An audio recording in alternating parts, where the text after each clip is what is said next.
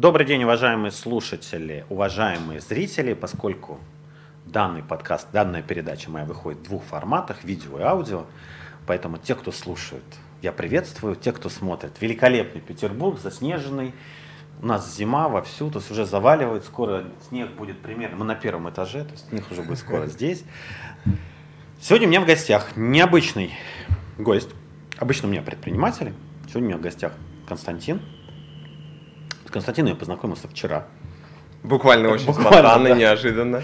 И а, ту историю, которую я услышал, а я твою историю слышал год-два назад, ну, тогда мы не пересеклись, а, мотивировало меня, такое возьмем слово, да, сделать с тобой передачу, потому что твой опыт очень интересен для меня и для моих слушателей. А, давай ты кратко тебе передам микрофон. Давай. Да? И ты сам расскажешь, что, кто, почему. И, и вообще, как я здесь оказался. Да, да. А, вкратце, а, я сам с Томска. В 2003 году окончил университет, а, инженер по компьютерным системам. А, работал пять лет на космос, там же у нас в Томске, на космическое предприятие. И в 2008 году так уже зимой мне как-то основательно все начало поднаедать, потому что офис какой-то однообразие появилось, и зимой сказал, что летом я уволюсь, летом я пришел к начальнику, во время отпуска подал заявление об увольнении и, собственно говоря, подписал, и это было 16 июня 2008 года, и на следующий день я взял небольшой рюкзак, буквально небольшой, прикрепил палатку со спальником и поехал в путешествие. Почему? Потому что я очень хотел сделать свою жизнь более насыщенной, интересной, разнообразной. Как вариант я видел а, путешествие как средство, да? у меня не было большого количества денег, я так подумал, так, вроде автостопом путешествует. И я выхожу на террасу и, собственно, понеслась на 90 дней по Западной России, Украине, Белоруссии. Когда возвращался домой, в сентябре я так подумал, так, я за 90 дней проехал 18 тысяч километров, это почти половина экватора. Внимание, за 90 дней я израсходовал 9 тысяч рублей, это по 100 рублей в день. Гречка, там, хлеб, молоко, вода, помидоры, огурцы летом, там подобное. Я подумал, почему бы я не могу проехать вокруг света автостопом. И спустя почти два года, в июне 2010 я поехал в кругосветное путешествие в одиночку. Также за 777 дней, это два года, полтора месяца, проехал 37 стран. Это Финляндия, Прибалтика, Ближний Восток. До войны в 2010 году я приезжал в Сирию, Иорданию, был как раз в тех краях. А, Африка по восточной стороне, до ЮАР, почти, потом почти вся Латинская Америка и Азия. Вот, вернулся в августе 2012 года. А в сентябре 2013 года, выезжая из Питера, я заезжал в Питер буквально пару месяцев, а, поехал в Египет, в пустыню Сахар, где я был в 2010 году в начале кругосветного путешествия для того, чтобы там прожить 21 день с закрытыми глазами, ушами, молча, то есть некая такая депривация, ограничение, чтобы прочувствовать свое внутреннее состояние, чтобы вот как, вод, а, как вода такая, да, и у нас есть предметы, там телефоны, машины, друзья, общение, работа, и все это некие камни, которые летят и создают рябь. Я хотел максимально на какой-то период времени освободиться от этого, ограничиться для того, чтобы э, вода стала такой зеркальной гладью, чтобы я смог понять, кто я на самом деле. Но у меня был очень сильный внутренний голос. Это, знаете, как, как, э, как сказочный дурак, который э, вот чувствует, он должен это сделать, и он это делает. У меня было большое желание э, глубокое проехать через Сирию, когда я ехал в Египет, не на самолете, а через Грузию, Турцию, Сирию, Иорданию. Когда я пересек границу, я знал, что там идет война. Но я не знал... Это был 10 год? 11? Это был уже 13 год. Угу. 4 а, октября 2013 года я пересек границу. На тот момент а, в новостях говорили, что идет война, но мало кто знал вообще, что происходит, мало кто знал вообще, что такое ИГИЛ, к примеру, и тому uh-huh. подобное.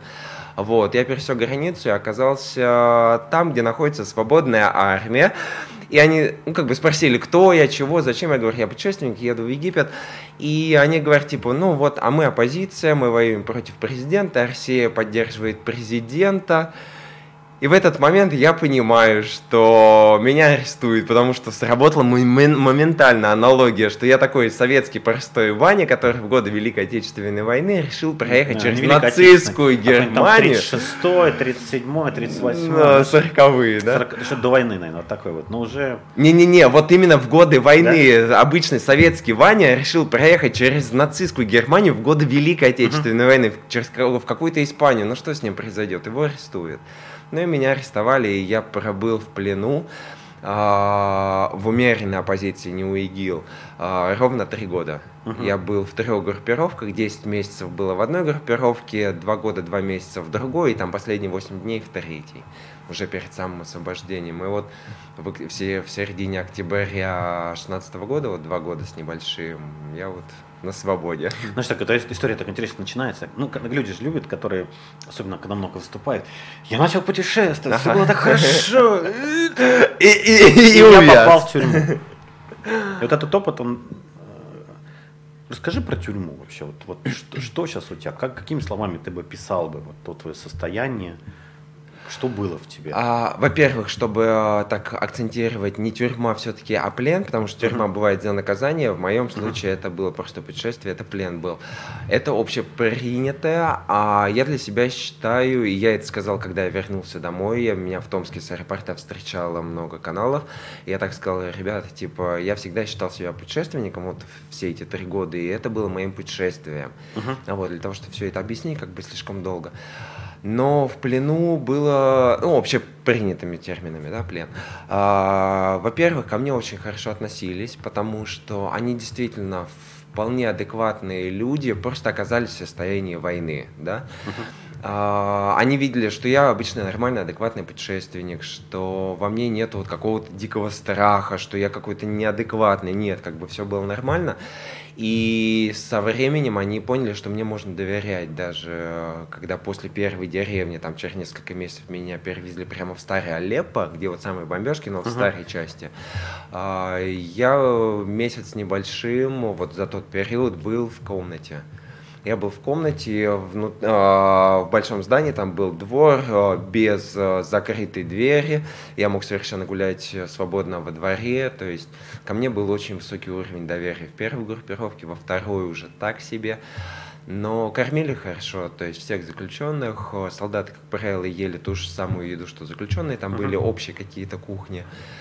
А вот. Меня никогда не били, опять-таки, потому что они видели, что ну, я просто, да, как бы путешественник. И если там кого-то арестовывали, а были заключенные шпионы, солдаты, а, спецслужбы, да, угу. их а, был период очень сильно избивали, потому что, ну, формат пытки, да, чтобы все вытащить.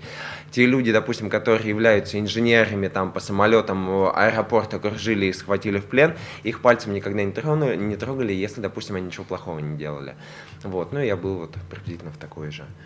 Сбивали, сбивали на твоих глазах?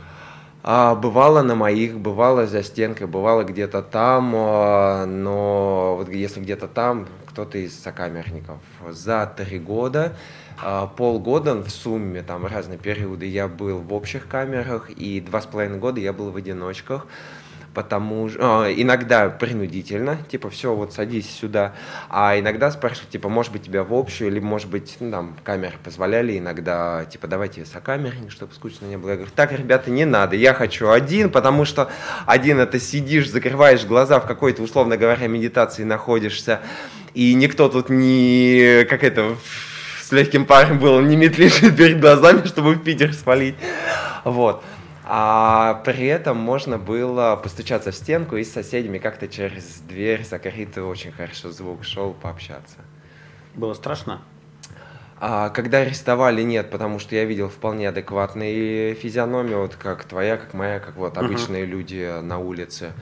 И ко мне, в принципе, такое дружеское принесли чай, пообщались, объяснили всю ситуацию. А, когда меня через 12 дней после ареста перевели в скрытую камеру, я ее называю там в гостях у Бабы Иги, там особенная история. Вообще серия окутана мистикой, и вот в субботу я буду встречу проводить на эту тему здесь у вас в Питере. И э, в какой-то день я все спрашиваю, там а, Абурайт был один из генералов, Абурайт, почему я в скрытой камере, почему от меня спрятали. Он сказал, за тобой ИГИЛ приходили. На тот момент свободная армия ИГИЛ были союзниками. ИГИЛ через новости узнали, что арестовали русского шпиона, как они меня позиционировали, и хотели замрать. К тому времени я уже знал, что такое ИГИЛ, что мне там будет, и вот сутки а, я был дичайше испуган. Вот это первый момент такой страха был. И, по сути, последний. Я сутки бежал на месте. Я не мог садиться, я не мог спать, потому что мною страх полностью овладел. Я просто бежал на месте. Еду принесли, я что-то поел и снова бегу. А, через сутки где-то я так, так, все хорошо, надо успокаиваться, все будет замечательно. Как-то успокоился, и потом уже, когда в разных местах, там в разных э, тюрьмах, деревнях, населенных пунктах, нас бомбили самолеты периодически, ну вот так вот 30 метров от нас, вот так вот, да, хлобысь, самолета бомба вылетает, вот такое небольшое окно, там 6-миллиметровое в дребезге, уже так сидишь спокойно на кровати, там плед стряхнул от пепла, сажи, там какие-то вечера были. Просто встаешь, хлеб, лепешку берешь, намазываешь, там пасты перечные, сидишь, кушаешь, слушаешь, там одна, вторая, третья полетела. Уже а, проявилось внутреннее какое-то ощущение доверия, что со мной все будет хорошо. И так вот еще добавить, в первый же день после ареста, вот в день ареста, когда меня привезли в первую тюрьму, у меня было очень глубокое ощущение, что я оказался в некой командировке. Как вот, допустим, компания отправляет сотрудника, он там выполняет какую-то работу, в назначенный день он возвращается. Вот у меня было такое же очень глубокое ощущение, что мне здесь нужно что-то сделать. Как я потом понял, некий жизненный опыт, собрать вот это видение и потом принести людям в назначенный день меня освободили. То есть у меня был а, были глубокие сны такие со смыслами, и вот в одном из снов было образно показано, что я буду в плену три года. Образно. Я когда проснулся, я ну, предположил, возможно, три года. Я день в день был три года. А, страх, это был самый сильный страх? Это, это был... За сам... все три года? А, за всю мою жизнь это был самый сильный страх, ну, в осознанной жизни. Угу. Вот, и был очень неприятный момент, когда в одной из тюрем сменился начальник тюрьмы, такой старый, противный дед, его даже солдаты не любили угу. за его вот какое-то внутреннее такое не очень качественное состояние. И он на меня кричал, был, был момент, я был не виноват, но вот он заподозрил меня, том, что я могу сбежать. И он на меня дичайше кричал. Никогда никто в жизни на меня так не кричал. Но серия, она все-таки является для меня, во всяком случае, плюсом. Я туда ну, много, много взял, много. Что взял? Вот если топ взять, вот топ-5, что ты оттуда взял с серии? А, давай так, вот я скажу ту фразу, которая, на мой взгляд, самая ценная из вот этого путешествия, если с кругосветного самая ценная. А, март 2016 года, за полгода до освобождения, настолько пробомбили. Через две недели а, меня пытали очень жестоко, но словесно, давя на страх, дичайше пытали. А, вот. И после этого мне пришла в голову фраза, где проявляется свет, исчезает тьма. Где проявляется Бог, исчезает дьявол где проявляется любовь, исчезает страх и ненависть. И вот это вот состояние, что тьмы на самом деле не существует, это просто отсутствие света, отсутствие физических фантонов. А, по такой же аналогии, ну, кто-то может согласиться, кто-то нет. Как бы мое видение, что дьявол на самом деле не существует, есть либо отсутствие, либо недостаток Бога. И страха и ненависти не будет, если мы будем взращивать себе какую-то вот настоящую такую а, любовь. Не мужчина, женщина, там, родители, дети, друзья, а вот именно какая-то вот искренняя, там, всеобъемлющая любовь. Тогда страха и ненависти будет меньше, меньше, меньше. На мой взгляд, это прямо самое ценное. Пытали словами как? На каком языке? А, там был человек, специально приводили, он очень хорошо говорит на русском, без акцента даже, он в России долгое время жил, видимо, учился, потом работал, и, соответственно, вот он меня допрашивал. Ну, нужно было совершить окончательный допрос, потому что там прям активно шли какие-то переговоры по моему освобождению. Что... шпион ты это или не шпион? Шпион, не шпион, там офицер, не офицер, потому что за офицера можно было больше взять. Я вот э, работал на космос пять лет, э, как раз взамен армии, там uh-huh. было либо то, ну, бронь была. Uh-huh.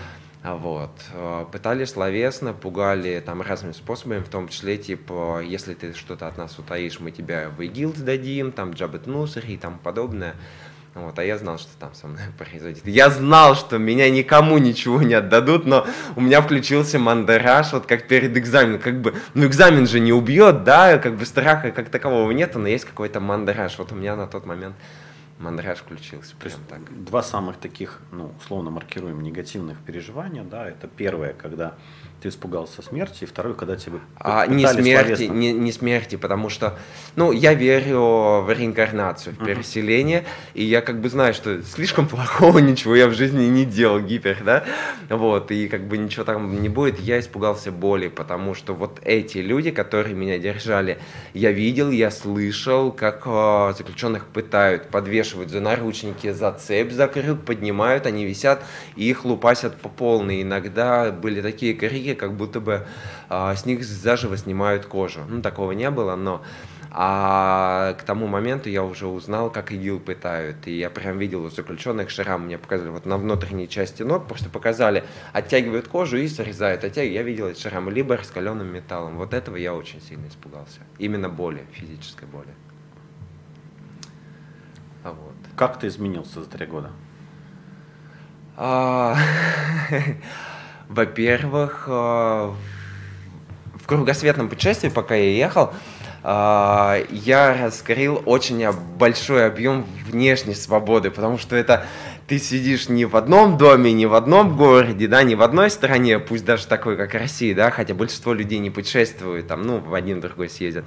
Я ехал, условно говоря, летел вокруг света, и вот внешняя свобода и немножко внутренняя свобода, потому что когда уезжаешь на такой долгий срок, все равно приходится освобождаться от зависимости, привязанности, там, родители, друзья, увлечений и тому подобное.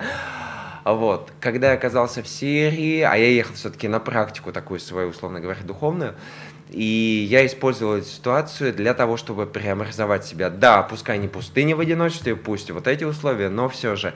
И внешней свободы нету, я раскрывал внутреннюю свободу. И я хочу сказать, что в этих условиях э, я достиг достаточно высокого уровня внутренней свободы. И последние 8 дней, э, когда я был в последней группировке, прямо перед освобождением, там уже все, речь шла вот со дня на день, я вернусь.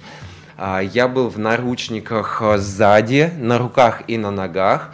Я спал в наручниках. Первые две ночи застегнутые сзади, я даже не спал, а дремал и были очень жестокие, как бы очень тяжелые условия физически. У меня взяли все, все мои вещи.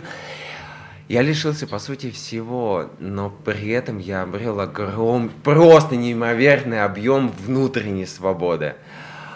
И понимал, когда меня освободят, я возьму внешнюю свободу, а вот этот высоченный космический уровень внутренней свободы, он упадет. И поэтому, когда я вернулся, да, внутренняя свобода, она значительно выше, нежели была до вот этого путешествия. А, внутренняя свобода, она дает э, некую такую гармонию, равновесие, внутреннюю стабильность. А, внутренняя свобода – это тогда, когда мы в меньшей степени реагируем на внешние раздражители. Под раздражителями имеется в виду разные условия, приятные или неприятные на приятные мы от них не становимся зависимыми, да, и от неприятных каких-то мы на них более адекватно реагируем. Вот, вот это, это очень, на мой взгляд, большой плюс. Я когда с своими друзьями встречался, иногда так говорил, слушай, вот, вот я сейчас тебе пожелаю, вот всем зрителям, слушателям, я искренне желаю побывать вот в подобных условиях, но будучи осмы с осмыслением с таким потому что это очень хорошая практика. И, как говорил Дон Хуан Кастанеди, Карлос Кастанеди, самый ужасный тиран в твоей жизни – это самый лучший твой учитель. И на меня вешали, конечно, там, какой стокгольмский синдром, да? А, я иногда типа оправдывался, иногда просто говорил, иногда просто думал, ребят, как я могу их хаять, если... Для... Да, ужасные люди, ну, были, во всяком случае, э, часто. Но это самые лучшие мои учителя. Они показали, как не нужно поступать, как не нужно жить, то есть от обратного. Прошло два года с того момента, mm-hmm. да? Как ты? Меня колбасит. Основательно колбасит. Что значит колбасит? Вот Колбасит, значит, а, нету стабильности, нету стабильности, значит, нету какой-то уверенности, некая потерянность э, присутствует.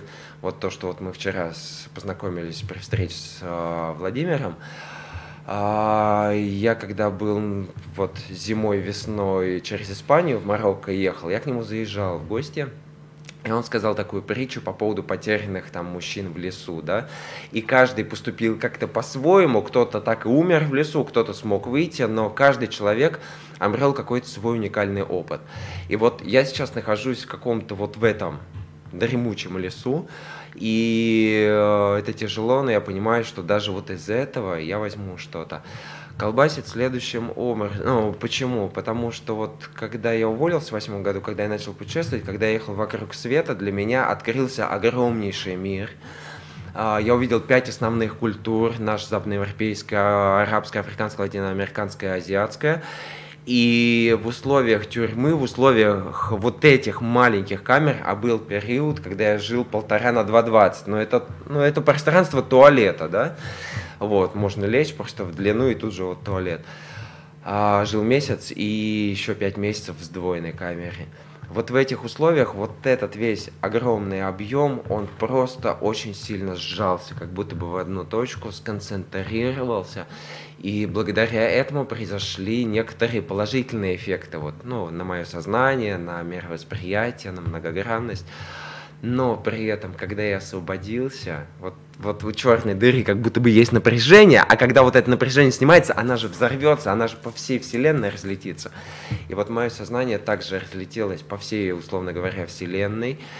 Мне сейчас гипер трудно концентрироваться. Я понимаю, что может какими-то практиками, там, самонастройка, еще что-то, но даже к этому тяжело приходить. А, нету концентрации, нету определенного движения, вроде маяк есть, двигаться надо, вот как-то двигаюсь, а хлоп не получается. Плюс спонтанность, она была в путешествиях, и здесь тоже спонтанность э, в еще большей степени, наверное, присутствует, потому что загораешься, о, я хочу сейчас сделать моноспектакль, а я о нем думал еще в серии на базе Кругосветного, первое отделение, второе на э, серии, да, два контраста, там очень большой объем можно подать.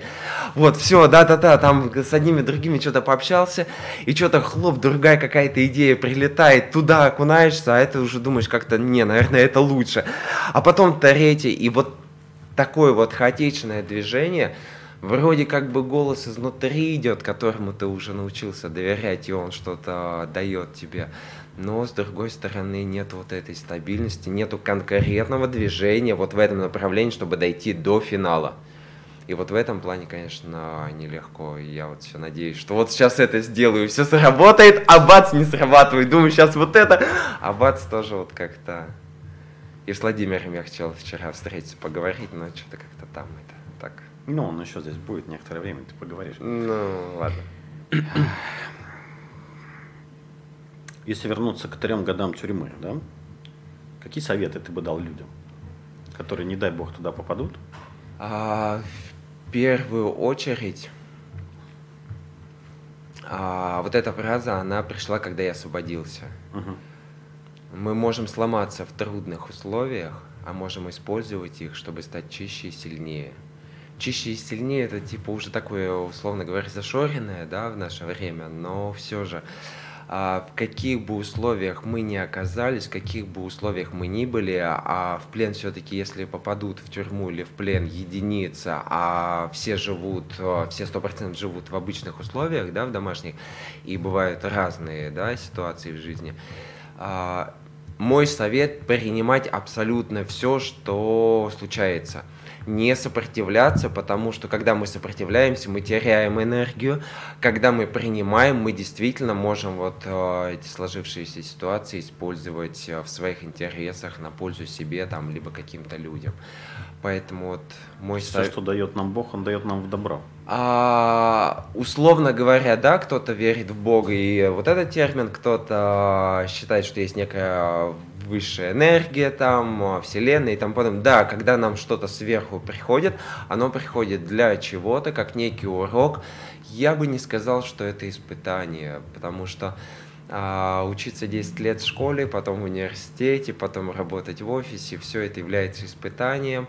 Вот, но на самом деле это школа, это уроки, которые нам необходимы. Не то, что мы должны, да, никто никому ничего не должен. Нам необходимо брать. И если мы не будем брать э, именно жизненные уроки, мы будем оставаться на второй год и вот так вот крутиться на одном месте. У меня просто такая метафора рождается, да, что у тебя во время твоего движения был запрос на определенную практику в Египте.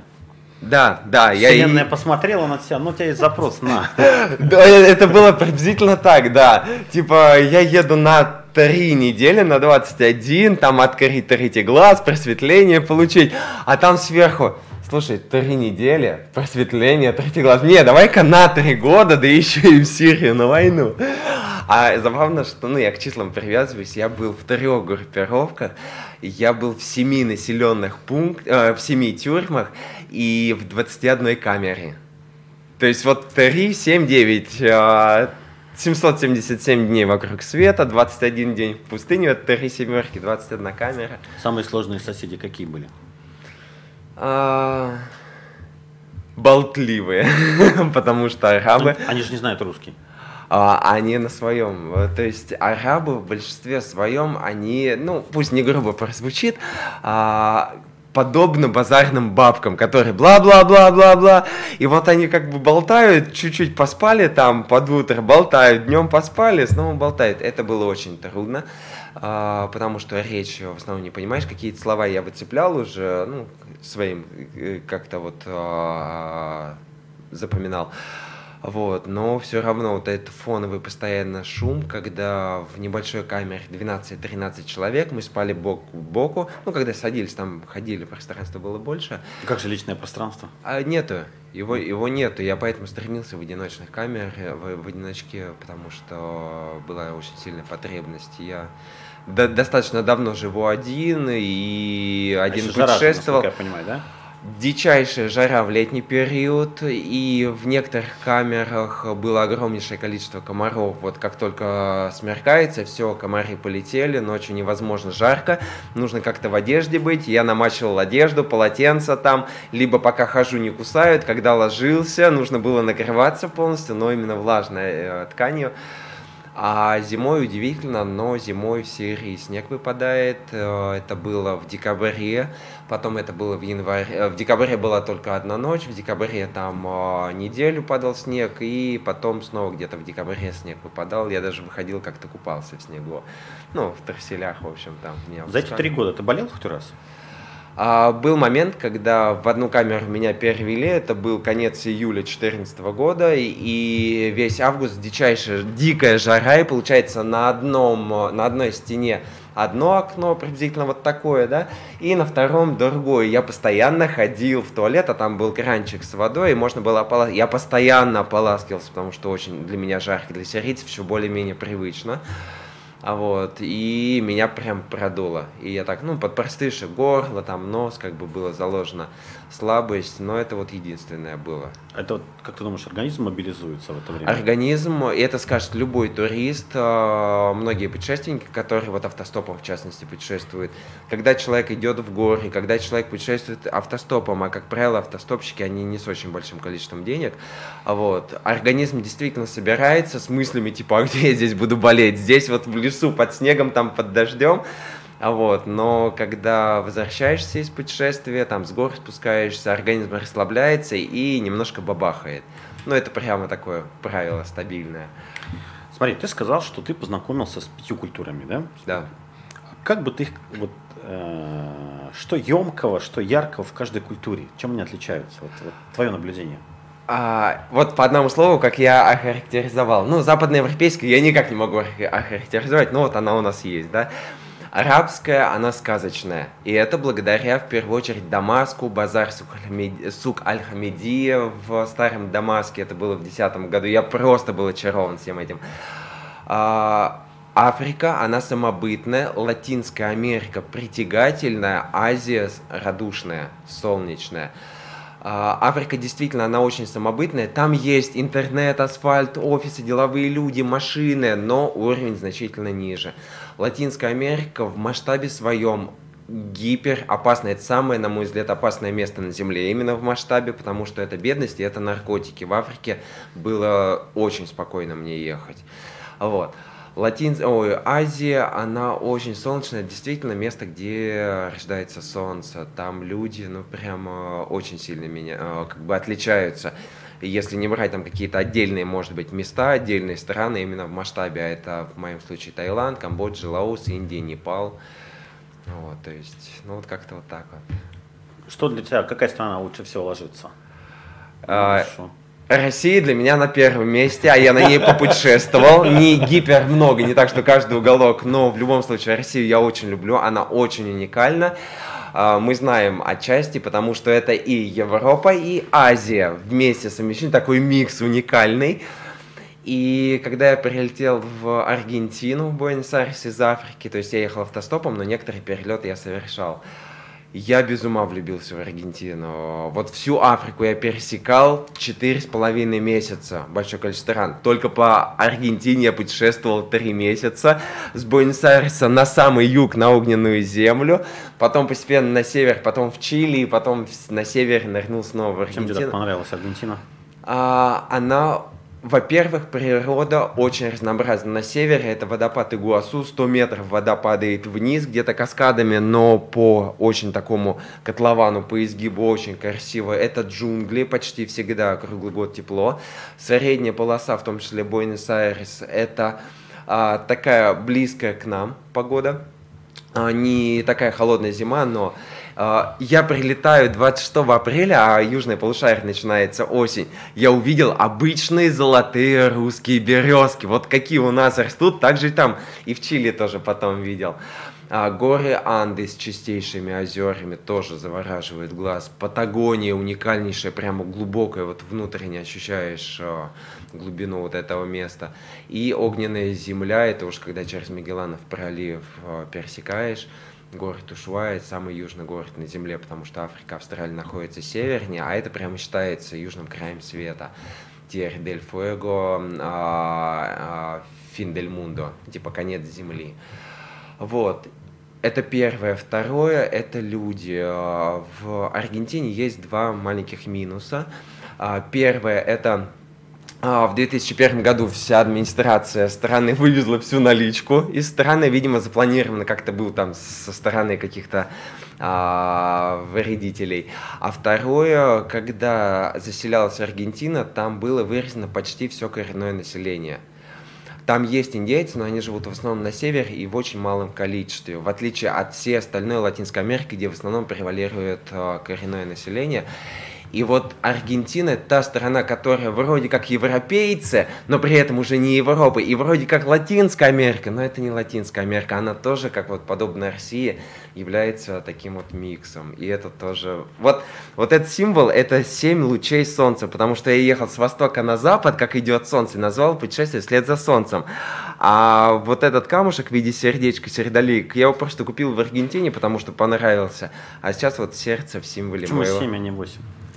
А, мне как-то близко число 3, 7, ну, я их чувствую. Поэтому 3 семерки, 7 троек, там 3 миллиона и там потом было бы слишком много. Про энергию хочу тебя спросить. Давай. А, энергия человека. Ты ее как-то классифицируешь? Вот, вот эта энергия у меня вот такая, вот это такая, это энергия Бога, это энергия там, физическая, это энергия от еды. Именно человека? Человека, да. Вот как-то у тебя есть вот такое внутри классификация? А, ну, если я тебя правильно понял, на мой взгляд, во-первых, все то, что существует вот э, в визуальном мире, все является энергией, в том числе вот это, да, если заглянуть поглубже, ученые сейчас показали все эти атомы и тому подобное. Вот, соответственно, есть физическое тело как энергия, и оно требует материального, да, материальный воздух, еда, вода. И вот с этим, кстати, загвоздка, потому что охота летать в облаках, вот, быть таки, так, таким эфирным состоянием, а тут как бы тебя приземляет, и нужно что-то делать для того, чтобы получить какие-то средства, чтобы обеспечить физическое тело, физическую вот эту энергию.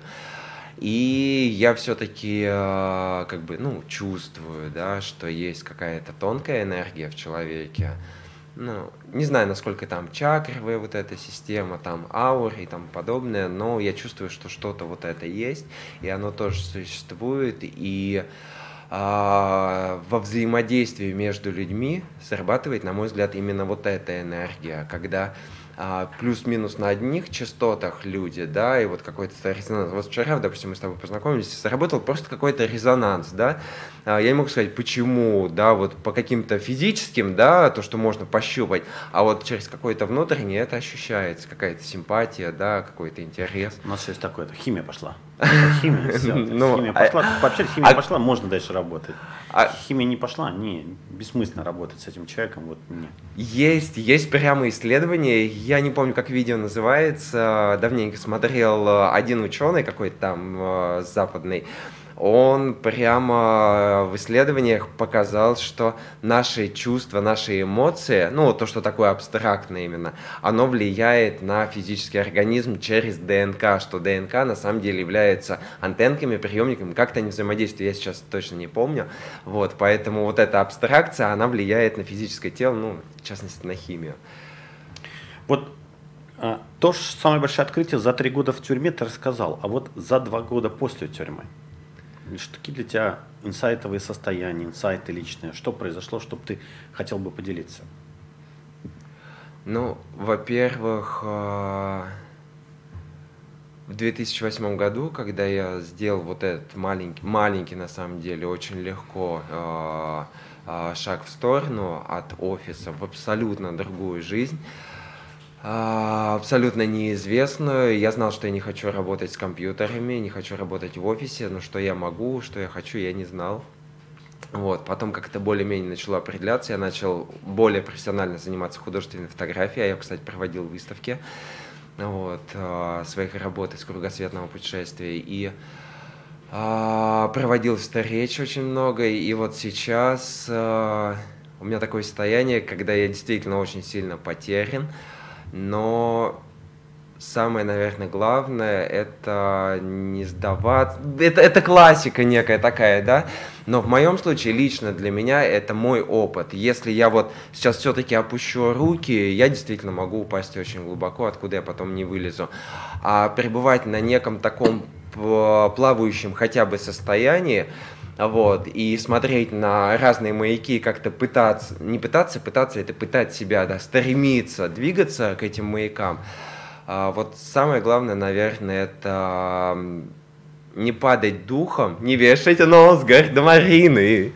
Вот, эту песню я очень часто в серии пел, в том числе «От улыбки станет всем теплее». Еще какие песни пел? А облака, белогривые лошадки, если долго-долго-долго, либо а, ну, так не бывает на свете, что были потеряны дети. Я совершал пробежки по своим камерам, неважно, даже если они совсем маленькие были. У меня была подборка песен детских, Гардемарины, Три мушкетера, пара-пара, порадуемся, ну еще несколько моих. Вот, и, соответственно, прямо двигаться, двигаться, двигаться, потому что пока мы движемся, мы движемся в гору, это трудно, но как только мы остановимся, мы будем скатываться вниз, вот, и это, наверное, для меня сейчас самый такой а, основной период, когда он мне показывает, вот если ты остановишься, ты покатишься. Знаешь, я так опять возвращаюсь к нашей с тобой метафоре. Ты запрашивая у Вселенной три года медитации, следующий шаг не думал, а что будет после того, как я помедитирую, понимаешь? А... То есть она тебе медитацию-то дала, а там же еще ну, последствия Нет, есть. нет, нет, на самом деле я очень много думал, и, во-первых, у меня есть внутренний такой пунктик, я его записал даже в 2008 году в дневник, как в первом путешествии, путешествие. И когда я в 2014 году был в Старом Алеппо, мне вернули ноутбук. Был период, когда я был со своим ноутбуком. Я приводил в порядок свои дневники из первого и из второго кругосветного путешествия. Вот, и там я такую фразу наш... увидел как я могу помогать людям. И вот это вот а, времяпрепровождение в последние полтора года в серии я очень много думал о разных социальных проектах, что можно было бы сделать, чтобы преобразовать эту жизнь к лучшему.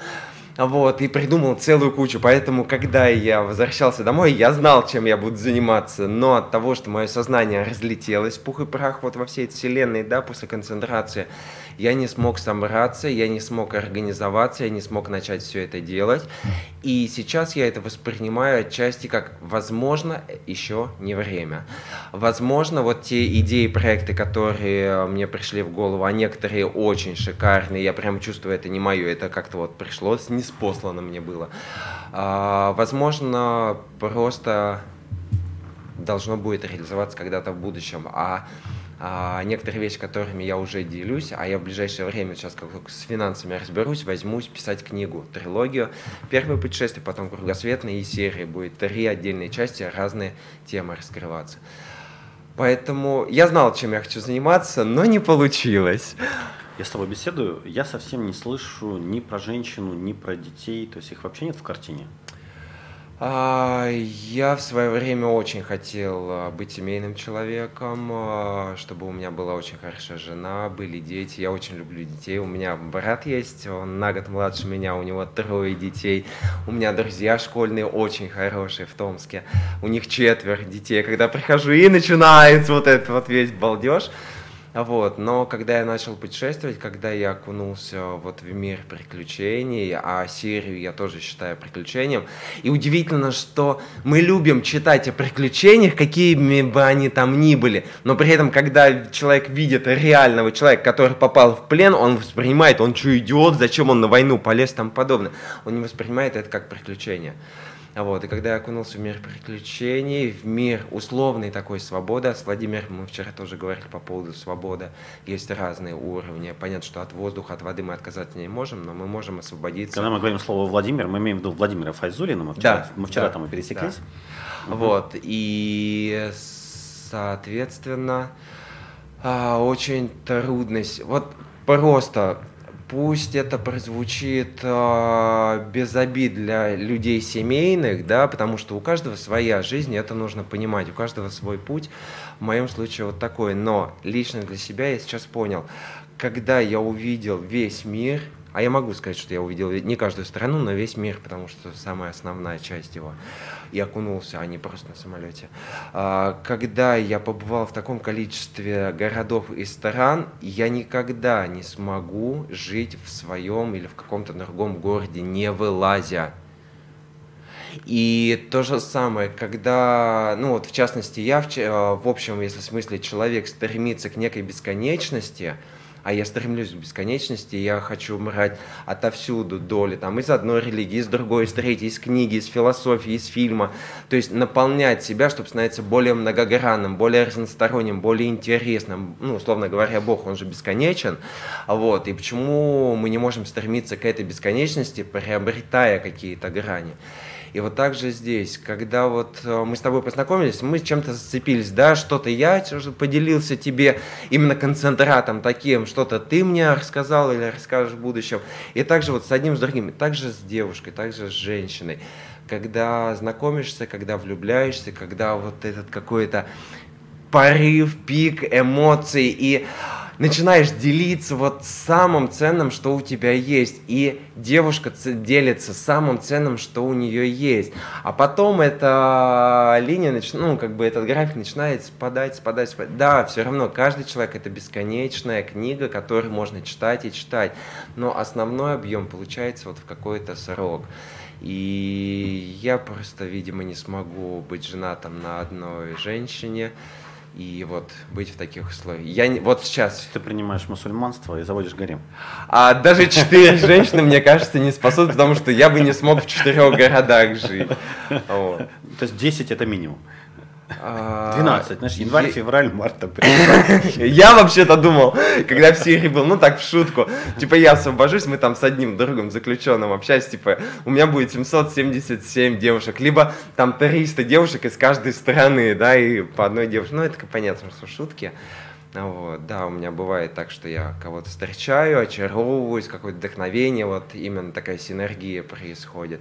А потом, ну, это спадает, и принудительно, скажем так, тянуть себя за уши а, вот в эти оковы. А у меня были отношения в свое время три года, еще до путешествий.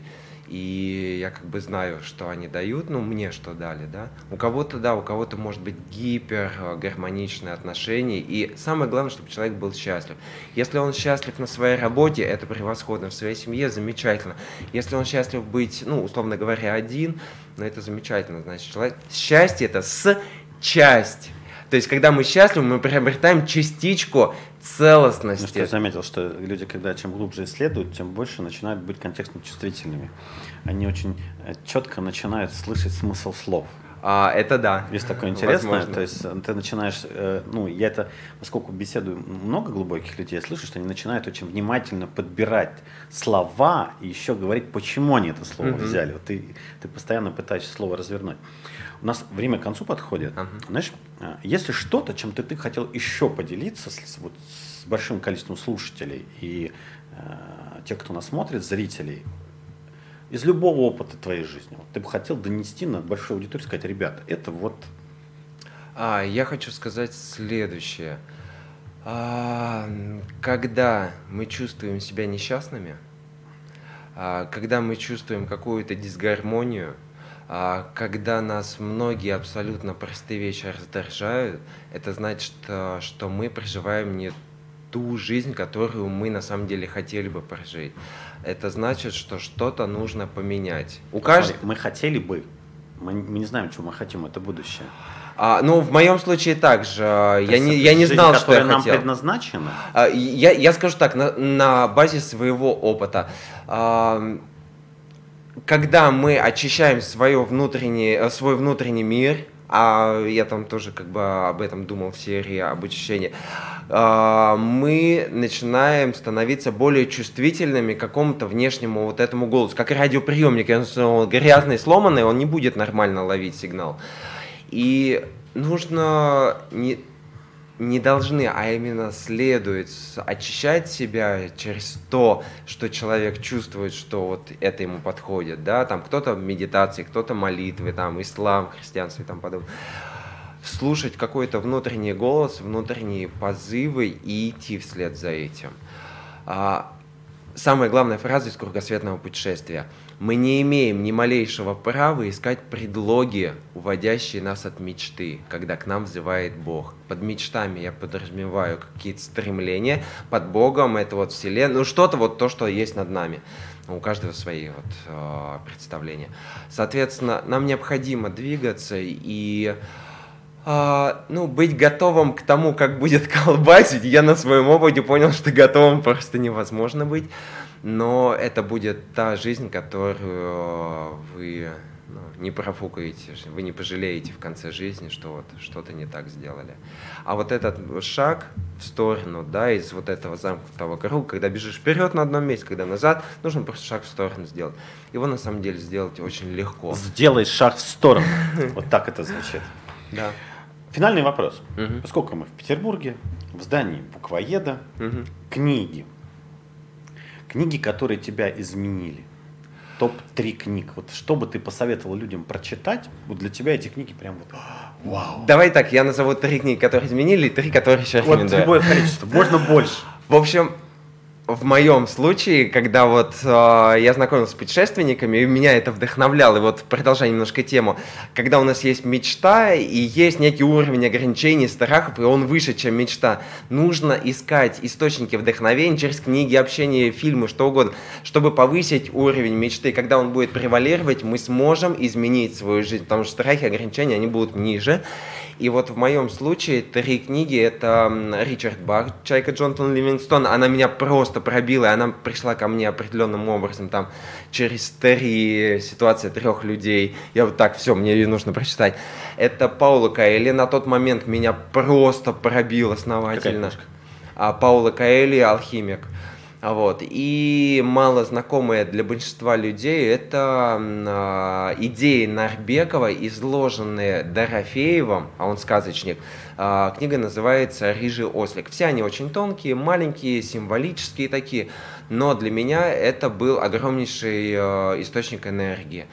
То, что я рекомендую прочитать из такого прямо более серьезного, особенно вот после серии я прочитал, это Шантарам, история на реальных событиях, и тоже человек, который был в тюрьме, бежал, и то, как он написал э, свою историю детально, эмоционально, очень многогранно, разнообразно это все цепляет.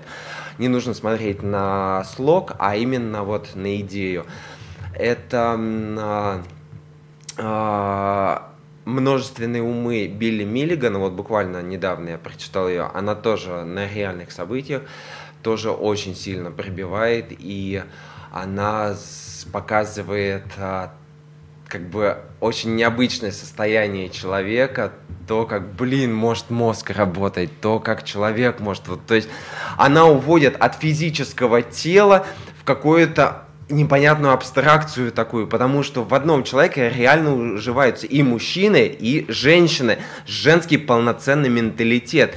Хотя общепризнано, что женский менталитет, он э, потому что мозг так устроен, а мужской потому что вот так, на физическом плане. А тут мозг-то один на самом деле, и были исследования. Вот, э, этого человека очень рекомендую прочитать. Что-то третье вспомнишь? А, Правильно вот, сказать, шестое. А, вот что-то крутится, но... Ты карманный справочник миссии у Баха читал? Тебя не зашел? Кар... А, он... Есть чайка у Баха, а есть э, карманный справочник миссии. У него есть такое. Вот я его как-то что-то открывал. Я прочитал несколько книг после чайки. Там иллюзии, э, единственное. Но вот это я просто Тебе чайка именно зашла, да? Чайка зашла сильно, и по эху зашли еще несколько. Я вспомнил, что еще хотел спросить. А бежать было невозможно? Бежать было возможно ты не стал этим а вот это вот, А вот это один из таких интересных моментов. А, во-первых, когда меня привезли в первую деревню, а, в первую тюрьму, она находилась, внимание, в деревне, которая называется Рай. Угу. То есть это арабское слово, вот, но по-русски оно звучит рай. Там аль, это артикль, как the, там в английском. И первые 12 дней за мной не очень сильно приглядывали. Я мог сидеть э, около ворот ангара, была лестница на крышу соседнего дома, здесь же на территории чисто теоретически, поздно вечером, а до границы было 15 километров, по моим расчетам, ну, как мне сказали, а потом я узнал, там 5 километров было до Турции. Я бы мог незаметно хлоп-хлоп-хлоп и убежать. Но что меня остановило, это, ну, опять-таки, надеюсь, многим, но не всем будет понятна эта мысль. Блин, а где я еще возьму таких приключений? Где я еще схвачу такую историю? получается. Вот, и второе, когда я был в старом Алеппо, когда я жил вот в комнате с деревянной дверью, не закрывающейся, и мог днем ходить, там была лестница на второй этаж, поздно ночью, за мной никто не приглядывал. Я мог совершенно спокойно подняться, перепрыгнуть, там э, окна были без решеток, и спрыгнуть и попытаться убежать, во всяком случае попытаться. Вот, но... Мне кажется, когда в центре Сирии это уже усложняется. То есть, когда Нет, граница... Там тоже от Алеппо было, ну, относительно недалеко, но суть в том, что попытаться-то я могу, и, возможно, бы я убежал. Допустим, Анхар, а, украинская женщина-репортер, она была арестована тоже в свободной армии, вызвала доверие и потом сбежала. Ну, женщина в шлепанцах бежала, а парень в нормальной обуви не сможет, что ли? Вот, но у меня было другое. Во-первых, я чувствовал, что это командировка, а к тому времени я уже почитал Коран, мне привезли Коран на русском языке, я попросил. И там есть история о Юсуфе, который бежал а, от вот этих всех проповедей, то есть ему сказали, типа, ты посланник, ты проповедовал, он что-то проповедовал, никто не обращает внимания, он сбежал, и его там наказали определенным образом. Я понимал, если я здесь в командировке, я попытаюсь сбежать оттуда сверх, чувак, не-не-не, давай-ка сиди все три года.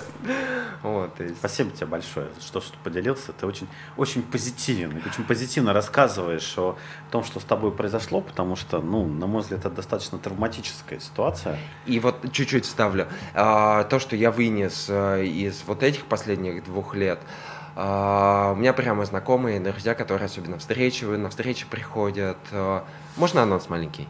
А, сегодня будет встреча Латинской Америки и Азии. Это сегодня это четверг.